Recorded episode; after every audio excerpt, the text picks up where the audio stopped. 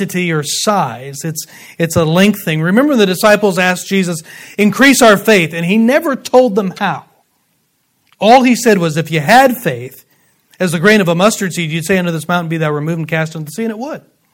So he never gave them a formula for increasing faith. Why? Because faith is not, there is no formula for this greater, bigger, heavier faith. The, the, the, the idea of faith is the duration of faith. It does, think about it. If it only takes a, the grain of a mustard seed of faith to say into this mountain, be that removed, which, uh, you know, and be cast into the sea, whether you think that is a literal, you know, I can talk to, you know, Mount McKinley, not Denali, McKinley, and uh, say, go into the Bering Sea. And if that's what you think that means, well, that's, that's fine as well. But I mean, generally, mountains are indicative of problems, and they're, they're illustrations of problems in the Bible. And Jesus was saying, I don't have time to get into that. But, but faith, Jesus, let me say this Jesus was not giving a formula to have a greater quantity of faith. He was saying, if just if you had faith, that's all he said. So there's a, it's measured in duration not measured in length. It's measured in those that are that die in faith. They still have their faith intact when it comes time to they die. So it is the trials of life that the faith that we do have is put to the put to the test. And without trials, we would never know the power of the faith that is in our lives. I mean, think about that. We just wouldn't know. I mean, we can think of all the types of illustrations in life that, that follow this same suit here. I mean, if if uh, you know, if never anybody ever never broke in your house, you wouldn't know how that nine millimeter really worked, right? If you never, yeah, yeah, it's like wow, that thing works. That stopped him. See, but that's a bad illustration, I know. But we saw that the, yeah. All right, back to back to James. We saw last time, we saw last week that that there are some things that we have to know about. There's some things we have to know if our faith is going to be in operation in our life. You can have faith and it can sit there dormant because you don't live in it. You don't operate in it. You don't see what the possibility of it is. And so there are some things that we have to know, and this is what is uh, uh, listed here in James chapter 1. First thing that we saw that we had to know was that we must know that God allows trials in our life. Trials come from God to test us, to equip us, to prepare us for what He has for us down the road. Today's tests are preparations for tomorrow's trials. He just, he's preparing us constantly. So we've got to know this. We've got to know that God allows trials in our life. Number two, we, we saw that we have to know that when trials come in our life, there is a response for us to have. And that response is that we stop where we are and we beg God for wisdom. We ask Him for wisdom. Do you know this is the only thing of all of the prayer requests we can come to God before? We, we can have assurance that He hears us. We can have assurance that God is going to answer us. But there are some things that we know that we categorize that uh, God will answer us by this way, maybe a wait or a no or something like that. But it is, it is the request for, for, uh, for wisdom that we are told without a shadow of a doubt He will never say no. He will never say no. Why? I think it's wisdom to ask for wisdom. I mean, you're already starting out pretty good. And God will never say no. He said, uh, he, he upbraideth not. He will never turn you away. He will never say no to wisdom. And anybody can get it. And you can see this in verse 9. The poor can get wisdom. In verse 11, 10 through 11, the rich can get wisdom. I love this. He only spends a little blurb in verse 9 about, about those. Look at verse 9 there. Let the brother of low degree rejoice in that he is exalted. What, what mean? How is he exalted? He has access to the throne of God. This is the context of wisdom to ask for wisdom. But then he spends two verses to talk about the rich. Why? Because they generally ask, look for wisdom in their wealth and their riches. They can buy themselves off. They can buy their problems away many times. Look what he says. But the rich, in that he is made low. You know what the rich have to do? They have to humble themselves to come for the creator of the universe and say, I need your wisdom.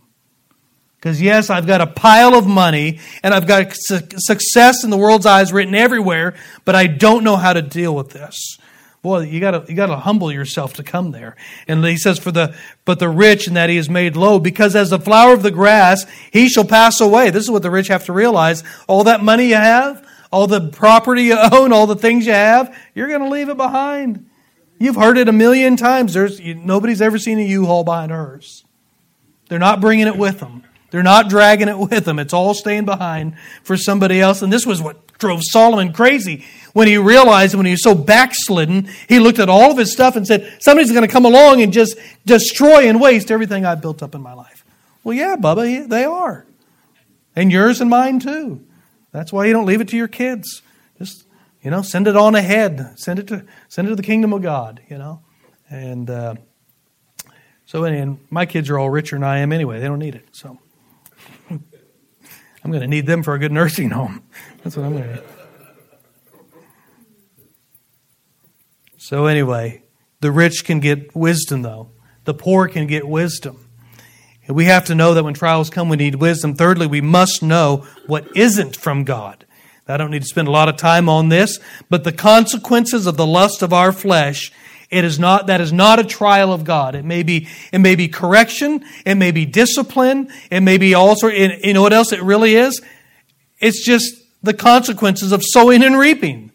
That's all, I mean, God, I don't know why we get surprised at that. God said, "Whatsoever you sow, that shall you also whichever you sow, that shall you also reap." You sow to the, sow to the flesh corruption, you're going to reap of the flesh. You know, uh, you know, sow to the flesh a whirlwind, you're going to reap corruption. I messed that up. You get the idea. You're going to reap what you sow. So the consequences of the lust of our flesh, that is not. We cannot stop and say, "Oh, oh, the Lord is really trying me right now." Why is that? Why? How? What are you talking about? Well, I was in a school zone going, oh, I don't know, about 85 miles an hour.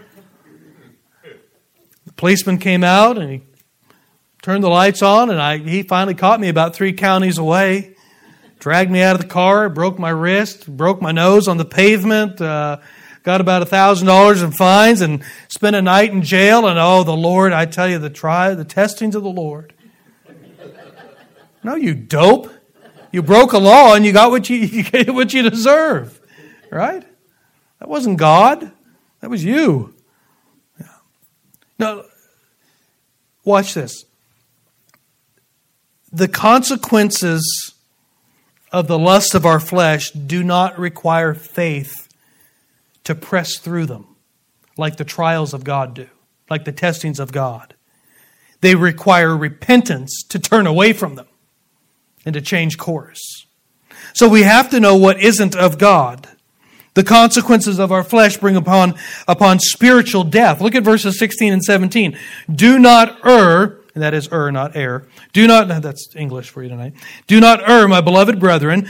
Every good gift and every perfect gift is from above and cometh down from the Father of lights, with whom is no variableness, neither shadow of turning. The Bible says God gives good gifts and no sorrow with them. You have sorrow in, in where you're at and what's coming to you, the, the sorrow of, of the consequences of sin, not God. God didn't do that.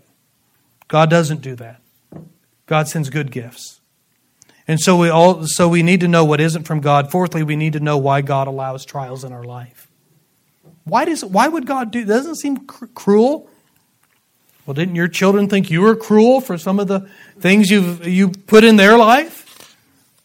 To make them no to make them uh, uh, profitable to society someday, and not and not a, not not just a leech, right? What did you do? You put parameters around your life, you, their life. You beat the fire out of them sometimes. You you taught them, and you paid for education, and you did all sorts of things that they didn't like at the time.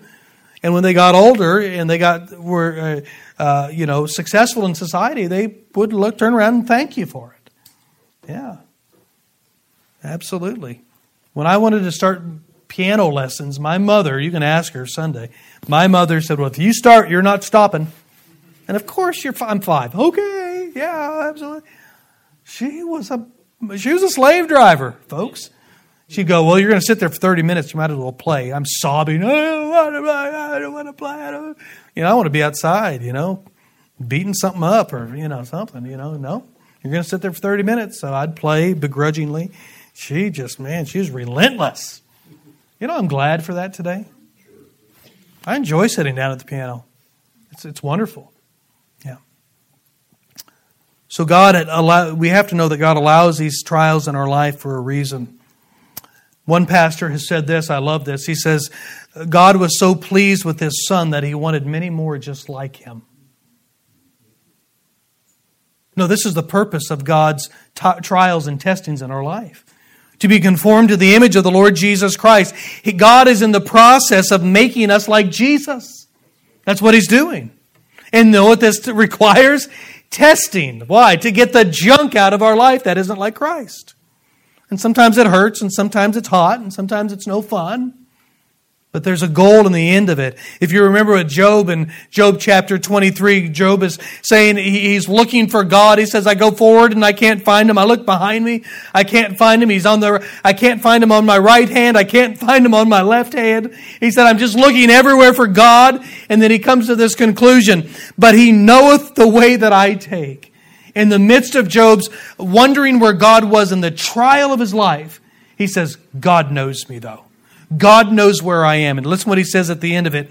When he hath tried me, I shall come forth as gold. You know what Job understood in the midst of the pain of his life? It was a testing of God. He had done nothing wrong. It wasn't the consequence of, his sin. It was a testing of God, and he knew he was going to come out at the end of it better. Ten children dead and buried in a, in a grave. He under, still understood, no, God, I know my Redeemer liveth and he'll stand on the earth someday. No, Job understood God where God was. And he understood it was a testing of God and he had a purpose in it that he had come out purified. So why does God want us purified? Why does God want us purified? Look at verse 18. of his own will begot he us with the word of truth, that we should be a kind of firstfruits of his creatures. First fruits. You know, first fruits are the first of any crop. They are the first of any herd of animal that was set aside and presented to God as an offering.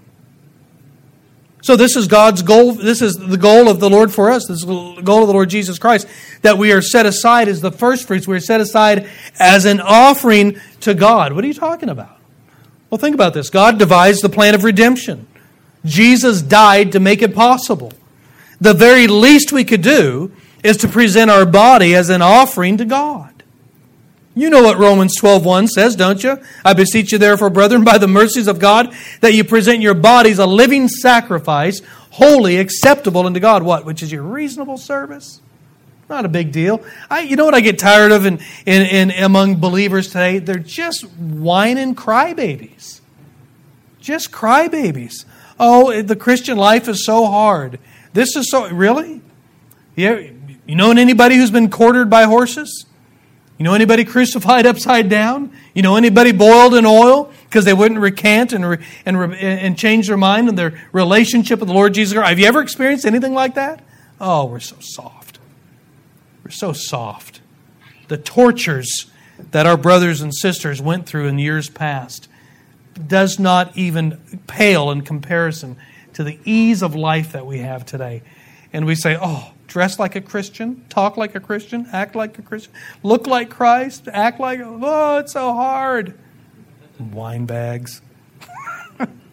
a living sacrifice. I love what Clarence Sexton said about this said about this text here in Romans 12:1. He said the problem with the living sacrifice is that it always wants to crawl off the altar. No, we don't like staying on the altar, do we? That's why I said present yourself. This is an act of the will. We have to present ourselves uh, as a living sacrifice, holy, holy, holy, acceptable unto God, which is reasonable service. So to become a child of God, eligible for the status of first fruits, got, there's got to be a testing process. And do you know this testing process requires our response and action as well? We respond. We respond to God's testing, and there's a way that we respond to it. There's a way we should not respond to it, and there's a way we should respond to it. After all, think about this. We are dealing with a real relationship with a living God. Of course, there's going to be responses to God. Can you tell me of any other type of relationship on the planet that is totally one sided? I'm talking in the human realm. I'm not talking about cats. Cats are one sided, it's all about them, okay? I'm talking about in the human realm. If you have a one sided relationship with another human being, you don't have a relationship. You don't. It's got to be reciprocal. Now, you might be a weird stalker, you know, but that's not a relationship. No, that's creepy. Yeah. Relationships are re- reciprocal. And here's what I want to look at tonight, the rest of this chapter here. I want to deal with this subject. We've been looking at a faith that, that outlives the trials, a, a faith that outlives the trials, outlasts the trials. The rest of this chapter, I want to look at a faith that outworks the trials. Outworks the trials. Talking about a work salvation. Oh, you guys are students of the Bible. You know what this means here. This is a reminder. I understand that. I'm thankful I don't have to reteach a lot of stuff. and uh, but we're going to look at a faith that outworks the trials. All of chapter one is dealing with God's testing process, and the end of the chapter is where we see where our responsibility is lived out in this testing process.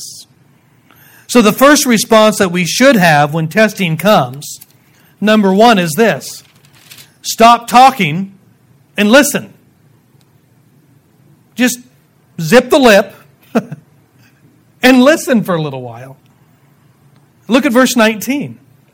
Wherefore, my beloved brethren, let every man be swift to hear, slow to speak, slow to wrath, for the wrath of man worketh not the righteousness of God. Wherefore, lay apart all filthiness and superfluity of naughtiness and receive with meekness the engrafted word, which is able to save your souls. So we need to stop talking and we need to listen. I remember I was, oh, about 20, 21 years old. I had this beautiful 1970 model Dodge three quarter ton pickup. Those of you who know that truck is, it wasn't beautiful. It was a beast of a machine that was just awful. And, uh, and we had this wonderful, exciting thing we used to do was down South Aurora. There's these creeks you'd have to drive through to get to some friend's house, and we'd sometimes we'd just see how fast we could get through the creek. And uh, I was, man, I was rolling right along too. And I hit the water is a little bit deep, and man, it just like ripped all of the exhaust out. I come out of the water, it's I was like, oh, there goes the exhaust. And uh, the church the next week, this kid who lived down there, he said, I think your exhaust is in my yard. I'm like, all right, I'll come get it later. And uh, this is what rednecks do for fun. And uh, lost my tailgate. Uh, that thing, came, it was it was awful. Well, I got driving and got into town, and the thing died on me. And uh, a buddy of mine, he owns a his folks owned a garage there. They still do. Well, his mom does. In there in in, in Aurora, and we uh, pushed it into the into the bay, and we were looking over it, and it's late about eight, nine, ten o'clock at night, something like that. And his dad comes over and and uh, he begins helping us on this thing. It was actually just me and his dad, and uh, and uh, so we're looking at stuff, and his dad starts explaining things to me in the motor well, here's this and here's that. It was an old 318 Chrysler, just a great motor, and uh, couldn't figure out why it wasn't running. We took the cap off and see if there's water in it, all sorts of stuff. And he's explaining something to me, and he's talking along, and I'm kind of nodding, I'm nodding, and, and he stops. And he was half Cherokee Indian. He was a real skinny man, but he had this big, deep, growly voice. And he said, You're nodding your head, but you're not listening to a word I say. And I was, oh, okay. that scared me, you know? I was like, you know, he was right. I was just, yeah, yeah. I, I didn't hear a word he said. I, I thought I already knew it. I was already thinking about something else while he was trying to show me something. And here, here we have here in James, you know what he's saying? Same thing. Zip the lip and just listen. Quit nodding your head and listen to what God has to say. All right? Listen first. Here's what he says swift to hear. Listen first and listen fast. Be quick to listen. Going through a trial tonight? Quit talking and start listening. One has said this, you've heard this many times. We have two ears and one mouth. Maybe we should listen twice as much as we talk. Yeah. I know, I know who's just I know I just said that, okay? I understand that. So I need to listen more. But what are we to listen to? Oprah? Can't be Oprah. Yeah, she has her own problems. She, had, she didn't have truth. Can't be Dave Ramsey. Oh, he has some good stuff, but he's, he's become an, all, an idol among believers sometimes. Yeah. I'll, t- I'll tell you about it later if you don't know what I mean. Can't be the media. Bunch of liars. Yeah. Can't be them. You know what it is, don't you? What are we, we're listening to the Word of God. Romans 10 17. So then faith cometh by hearing, hearing by the Word of God. Do you remember when Elijah, he had just wiped out 850 prophets? I think it was 450 uh, prophets of Baal, 400 prophets of Jezebel, brought them up to Carmel, wiped them all out, killed them all. And Jezebel was mad, and she said, You're going to be just like him here by tomorrow. And so Elijah got all upset. He got scared. He started running away. And uh, I still remember Lester Olaf said one day, he said, I've got enough flesh in me. At 67 years old, I wish Elijah had turned around and grabbed Jezebel by the heels and popped her head off. That's what he said. Yep. He didn't, though. He ran. He was afraid. And he got to the under the juniper tree. God told him to go up to Horeb. He goes up to Horeb. He goes up into the cave, up into, up into Horeb. And uh, then God says, Come to the mouth of the cave. You remember this. Comes to the mouth of the cave. And the Bible says that God passed by Elijah. Okay?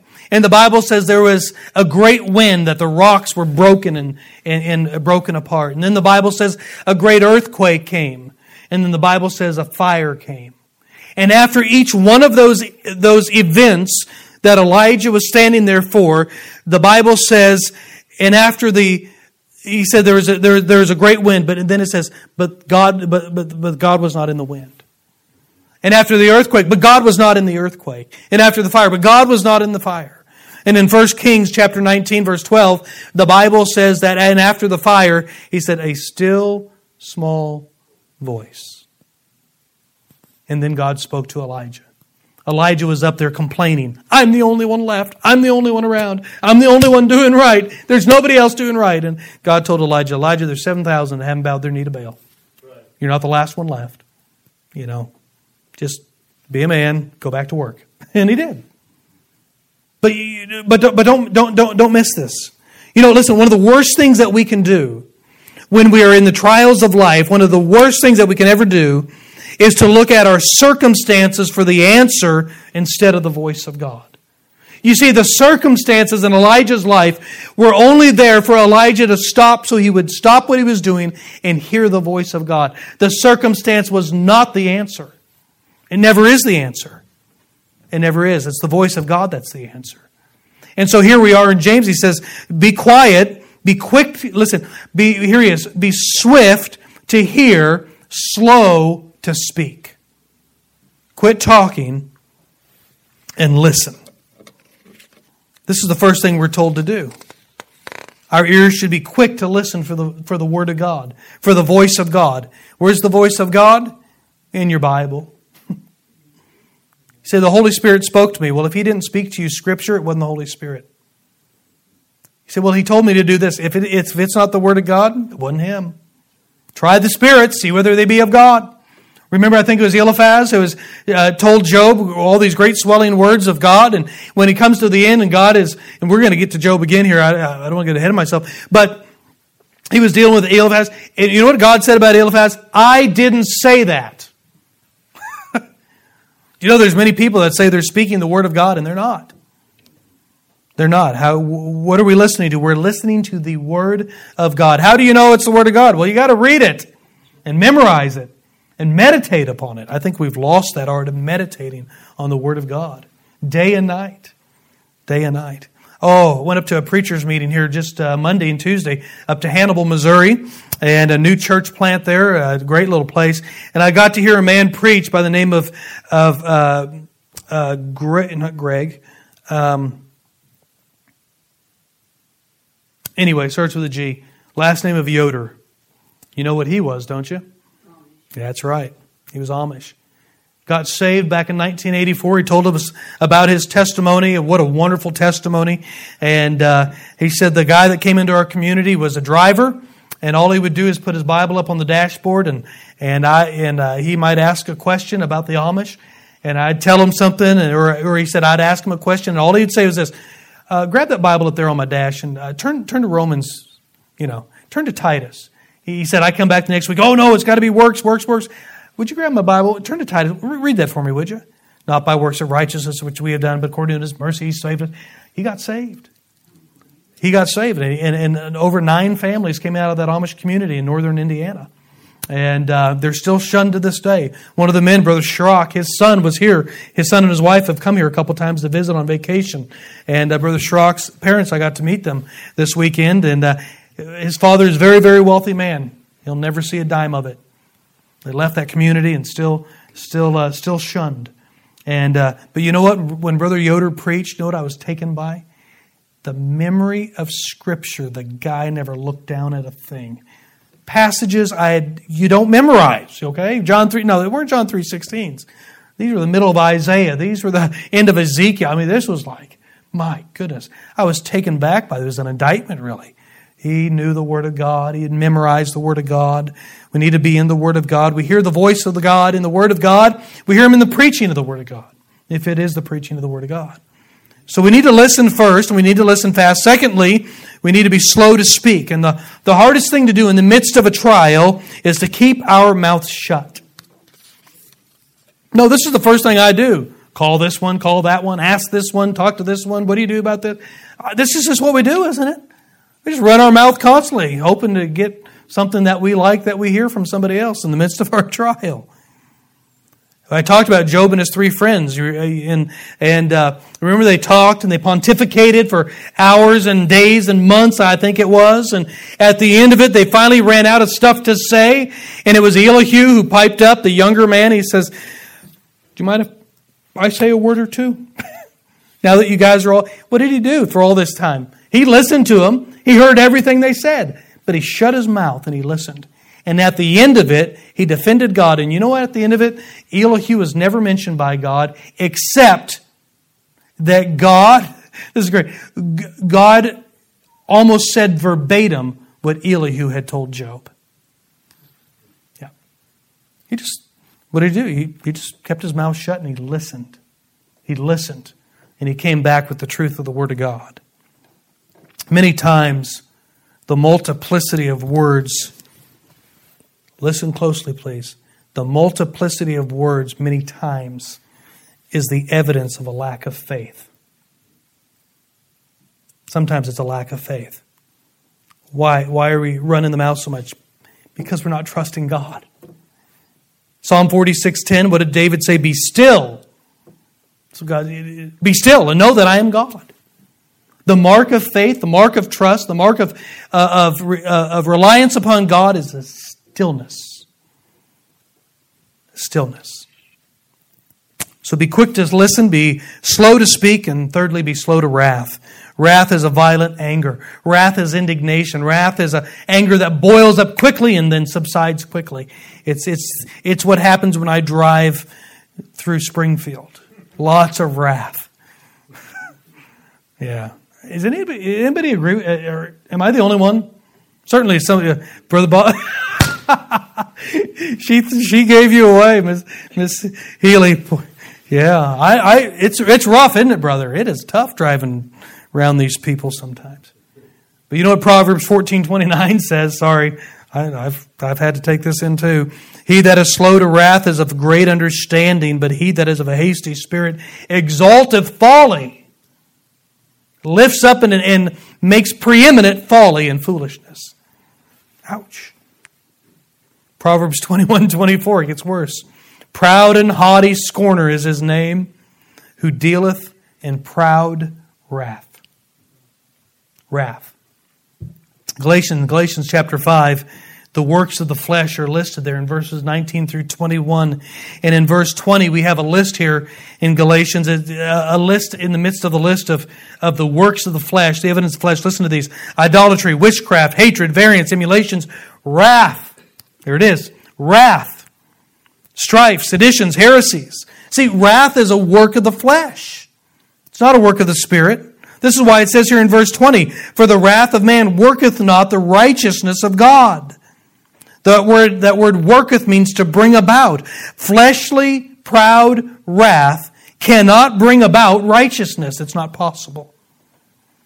And uh, some of you that, uh, or one of you that has, some of you that have little kids and or young, older kids and grandkids, I've always had trouble with the verse that's flung out there. You know, fathers provoke not your children to wrath, but raise them up in the nurture and the admonition of the Lord. And it gets preached many times. Oh, don't make them mad. Don't make them mad. So what do you do? Just stop giving rules? That makes no sense. No, what is it? What does the word provoke mean? It just means to to prod along into. What is he saying? It's not the provoking of oh, I push somebody in the corner, provoke them. No, it's don't aid your children in living in the flesh. That's what wrath is. It's an evidence. It's an outworking of the flesh. And fathers are told don't push your children to live in the flesh. Push them to live in the in the in the nurture and the admonition of the Lord, to walk in the Spirit. Yeah. Wrath is a outworking of the flesh, and it cannot produce righteousness. You know, when trials come into our life and we get angry and lash out in our selfish wrath, you know, nobody looks into our life and go, wow, what, they must know God. What a wonderful working of grace in their life. What, what, a, what, a, what an example of Christ likeness. I can't believe they're going through this right now. And look how they're responding. No, that doesn't come about. That doesn't come about when we respond to the trials that God puts in our life, when we respond to them in wrath. As it is explained here in verse 21, look at this. Wherefore lay apart all filthiness and superfluity, that just means an overflowingness, superfluity of naughtiness and receive with meekness the engrafted word. The engrafted word. Not, I almost said of God, but it doesn't say that. The engrafted word. So set here, here's what we do in the trials of life, in the testings of God. We set aside our responses of the flesh, wrath and anger. We set that aside. We receive with meekness you know what that word meek means? We, re- we remember this, right? It means power under control. No, we have the power to get angry. We have the ability to get mad. But what meekness does, it says, no, I'm not going to take advantage of that, what I have. And I'm going to live in a, in a, in a way of submission and meekness. Okay? So we put aside the flesh. We receive the word of God. We accept it in meekness the engrafted word. That word engrafted means implanted. It means inborn. It means implanted by others' instruction. So it is Jesus himself, the Word of God, who by the Spirit of God indwells our bodies. So what do we do? We put, a, put away the wrath. We put away the response to the trial and anger. And with meekness, we just receive what God's doing in our life. We get in the Word of God and we listen to Him and do what He tells us to do. No, this is how we, this is how we respond to the trials that God brings into our life that are for our refining and for His purpose. Quick to listen, slow to speak, slow to, slow to wrath. Why? Because the world's watching. The world's watching. You know, up at the preachers' meeting, we've been praying in the past, we've prayed for uh, the Hastings family up in uh, Columbia, pastors in Columbia, Jeff Hastings, pastors in Columbia. And we've been praying for that family, and, and uh, he was scheduled to preach uh, at the meeting, and I was kind of surprised he was there. And he came, and I got to talk to him, and, and just a tough time in their life. Talk about trials of life. He's going through the trials of life right now.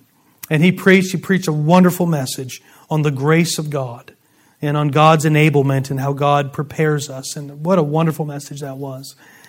And he said in that message, he said, I buried my wife three weeks ago.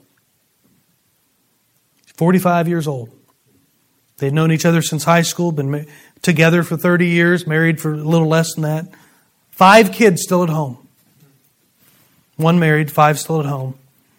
And he told me, he says, I'm, I'm just in a fog. I'm in a fog right now. It's just, it's, I just still can't grasp what's happened. And it happened pretty quickly. But you know what is astonishing to me, what is wonderful to me, is the testimony that came out of his wife's life in a hospital room. No, this is a trial of God. This is, this is life. This is death. And in her last days, all she was known for was her attitude, was the grace in her life, was her kindness, was her gentleness with people. The nurses would come and see her constantly. They just loved being around her. You know, I was talking to the Sturwalds, and they were actually across the hall because Brother Sturwald has the same problem, the the uh, colon cancer, and uh, and uh, um, Mrs. Sturwalt said, "I just cried. I just cried and cried and cried, watching the little kids come out of that room day in and day out, waiting for their mom to go, and uh, it was just tough. It was hard." But in the midst of that trial, her response, the only thing people knew about her response was, Wow, what grace. Attempted to, attempted to share Christ with the nurses. I mean, just who she was. She didn't have to build this up. This is who she was in Christ. She's a mature believer. And what, what a testimony. What a testimony at the end of life to have. I, I, I, you know, I pray to God that I'm in a spiritual condition that I would have the same testimony. I think you do as well. But you know, on the opposite of that, I have a family member who's gone through some great trials. I got to be careful here. Gone through great trials. Much older in life. Past the 70 years that God has promised, okay, or that, that says is kind of normal. So they have done nothing really to put their life in alignment with the obedience to God. Haven't been in church in probably 40 years. And you know what the response is? Anger at God. And I'm sorry, I, I'm just like, seriously? You haven't get, given God the time of day and you're mad at Him? When just the natural course of life is happening and actually you're living much longer than this one who has found a way to glorify God? knowing that they're leaving this life, never seeing their children married, never seeing their children grow up, never being a part of their life. She, Come on. I mean, knowing what she's leaving, and she can respond to her situation and glorify God, and one over here on the other side who hasn't given God the time of day gets angry at God. Makes me sick. No, they're relatives, and I would never tell them that. but no, that, that's, the, that's the opposite of what we should do in the trials that God brings into our life. It's God's desire to make us like Christ. And the trials are going to come. And they're for our good. And ultimately, they're, they're for His glory. Absolutely. We don't have time to finish the chapter. I'm going to stop here tonight. Let me just ask you this How do you respond to God's purifying in your life? How do you respond to God's purifying in your life? You know, if you want a faith that outlasts the trials, you're going to need a faith that outworks the trials. It's going to have to be an operation. And it begins with our initial response to keep quiet, lay aside the wrath, and get into the Word of God. You know what you'll find out? God will be glorified. And I'm going to tell you what, you're going to have a lot nicer life. And we're going to see this later how the blessings come to those who are doers of the Word of God. We'll look at that, Lord willing, next week. Why don't we stand and we'll have a word of prayer tonight?